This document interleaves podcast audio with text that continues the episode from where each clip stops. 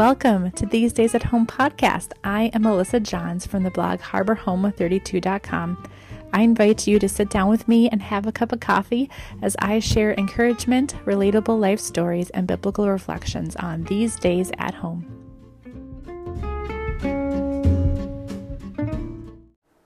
Hello, welcome back to These Days at Home podcast. I'm Melissa Johns, and um, I'm going to be jumping on here really quick because I've got about four minutes before my timer goes off. I've got hamburger buns in the oven. I may have to stop this mid midway and then press play again or press record again. Um, but I was thinking about something earlier today, and um, I just realized like what a light bulb moment uh, this one moment this last week was for me in uh, parenting and um, just being a mom and a homemaker and all the things. And so I wanted to share it with you um, because it really has just been a light bulb moment. And I've felt so much uh, peace and uh, freedom, I think you, could say, from from this. And so, yeah, I just wanted to share a little bit about it before um, my, the kids wake up from a nap, before my husband and toddler get back from a bike ride. It's a beautiful spring day here. We've been outside and um, yeah, it's just been a really good week, good weather, and then with this light bulb moment I've had, it's just been such a, uh, such a, yeah, a joyous one. So um, I'm reading this book called Mom Enough: The Fearless Mother's Heart and Hope. Um, it's like a collection of little like page and a half, two page uh, contributions from a bunch of different writers, uh, speakers, that kind of thing, and um, it's a really quick read. It's a really enjoyable read, and the whole concept um, isn't maybe what you would think. The title is "Mom Enough," um, but it's not that we are enough in our, you know, who we are. It's actually we're not enough, but with God, we are enough because um, He's equipped us to do this work, to be our uh, kids to our parents, and to love them. So we are enough because God uh, gives us what we need. Um, anyway, I was reading the first two or first few little snippets, and uh, this one in particular is from a writer, um, and I think she does some speaking too. Her name is Rachel Jankovic, I believe is how you pronounce her name. Um, she, I've read, I've read things from her before, and um, listened to a few things from her before, and she's got a lot of really good, just like solid, wise um, advice. And she's a mom of multiple kids. Um, anyway, I'm to read just a little part of this and I'll tell you what the light bulb moment for me was recently. Mothering is full of difficult moments. Diaper diapers blow out in stores when you have too much in your cart to just walk out. Kids get sick in the car and you pull over on the side of the road wondering just how much can be done with a half a bag of wet wipes. When difficult moments appear, belief is not enough. You must apply what you believe. The good news is you don't need to graduate from some elite mother's training camp to apply the gospel in your life. You need to believe. Trust God, give thanks, laugh, believe, and that will feed your children. Rest in God, and your children will learn to rest in God. Extend God's kindness to you and to them. Forgive them the way God forgave you. You have everything you need to spiritually nurture nourish your children because you have Christ. The gospel is not just something to walk uh, talk about on Sunday mornings while you are in clean clothes and the kids are looking orderly. The gospel is not limited to quiet times and reflective moods. The gospel is something to apply while you are nearly upside down in the back of the seat trying to buckle a child up who is playing the kazoo and needs to his nose wiped. God is not above these moments. He is teaching us and leading us and refining us in our our dif- different moments. He wants us to apply his beautiful gospel in our actions. He wants to see us feeding our children with the grace that he has given us. Of course, this side of heaven, we will not do everything perfectly. Harsh words will be spoken, patience will wear thin. Frazzled mothers will act frazzled, and then this and when this happens, our own sinfulness does not detract from the power of the gospel. It illustrates us why we or it illustrates why we need it. Excuse me. Do not use your own mistakes as an excuse to wallow about what a bad mother you are. Repent, seek forgiveness, get it right, and move on. Believe, be forgiven, then extend that forgiveness, that belief, and that joy to your children. As you go about your daily a uh, transformation. Set your heart on the truth. Mimic the gospel in what you do. Bring peace. One second. Sorry about that, everyone. My timer went off and I needed to stop because my timer does not stop in the oven. It just keeps going. So I'm going to read that last paragraph again. As you go about your daily transformations, set your heart on the truth. Mimic the gospel in what you do. Bring peace, bring order, bring joy and laughter. Bring grace because it was brought to you. Give grace because it was given to you. The gospel is not too big to fit into the little situations, it's too big not to. End quote.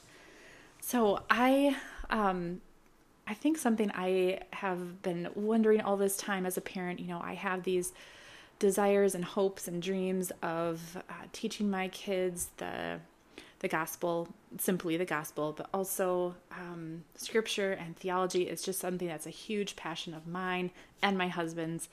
That's why we're a good fit. Um, and so this is these are things that him and I talk about um, often, and so naturally our kids will be brought into that.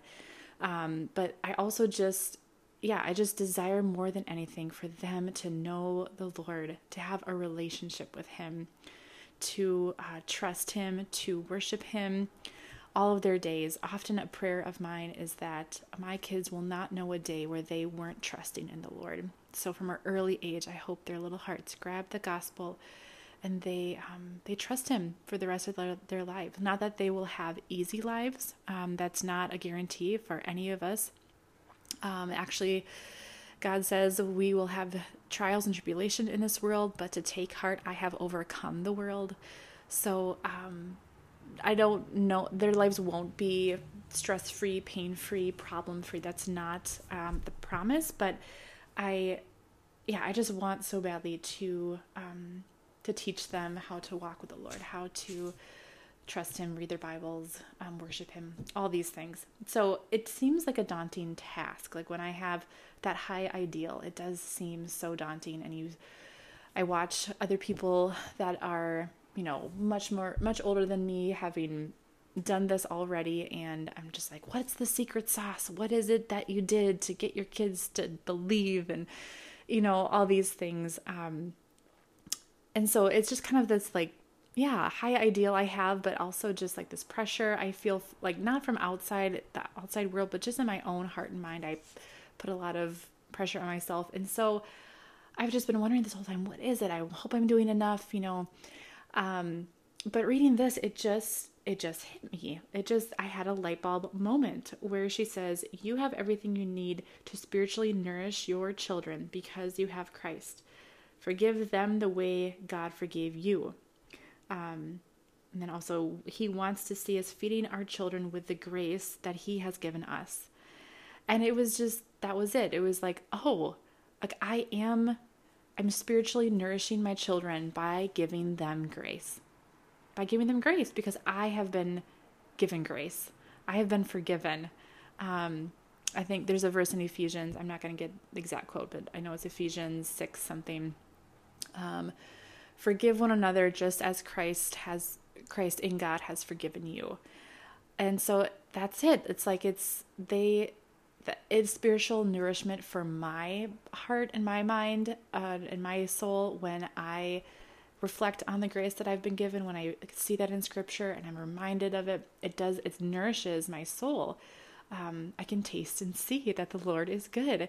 And so how do I do that for my kids? I also give them grace. And so it just, yeah, it was a light bulb moment for me. So I hope it is for you, or maybe it's helping you to connect some dots, or, you know, whatever it's meant to accomplish in your life. I pray that it is an encouragement and, um, I highly recommend this book. It's been really good. Some of the other chapters talk about what they call mommy wars, which I actually haven't really felt like I've been in mommy wars. I think it's kind of like a cultural thing in America. Um, it said in the in the book it's been talking about how it started in the 80s and um, you know has continued, but um, I don't really feel that way. I feel very supported by all of the all of my mom friends. Um, no one's really pitting themselves against each other or bragging about what they do. So um, I've been grateful for that. But if that's something that you're interested in, they also talk about that I haven't finished the book entirely, but it, again, it's a quick read, so I'm just going a few pages a day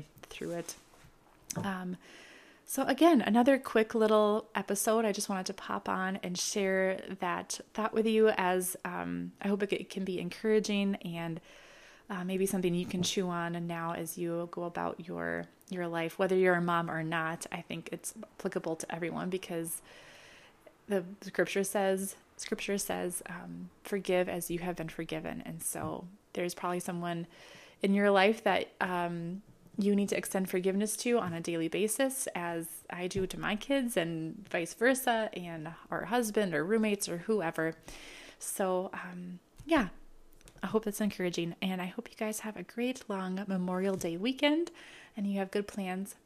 Oh, you know, there was something else I was wanting to uh, mention, something I've realized about having a podcast as a platform versus YouTube or Instagram or a blog, is that there's very little interaction with your audience. And so, um, what I would love to do, I would love to, um, first of all, if you ever, if you're listening and you've been enjoying, please do send me an email. I'd love to hear from you. My email address is Alyssa, A L Y S S A, at Harbor Home, just like it sounds, dot com. Um, you can email me there. Uh, you can interact with me on uh, uh, Instagram. You can send me a message or Facebook. Harbor Home 32 is my handle.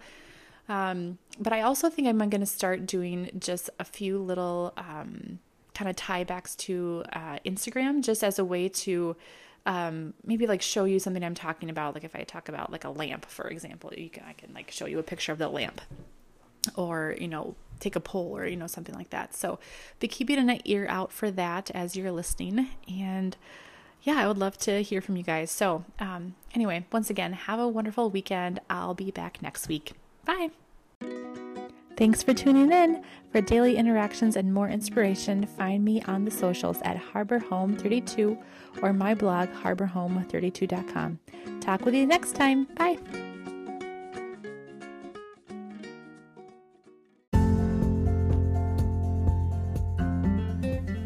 Hey, listeners, have you ever wanted to start a podcast, but the idea of figuring out technology and recording has stopped you? Well, that was the case for me too until I heard about Spotify for podcasters. They make it so easy for this busy mom of three to record, edit, and publish my podcast. And here is the best part it's free, like really free. No hidden trials or premium memberships, truly free. They have everything you need to make your podcast happen. Try Spotify for podcasters for free today.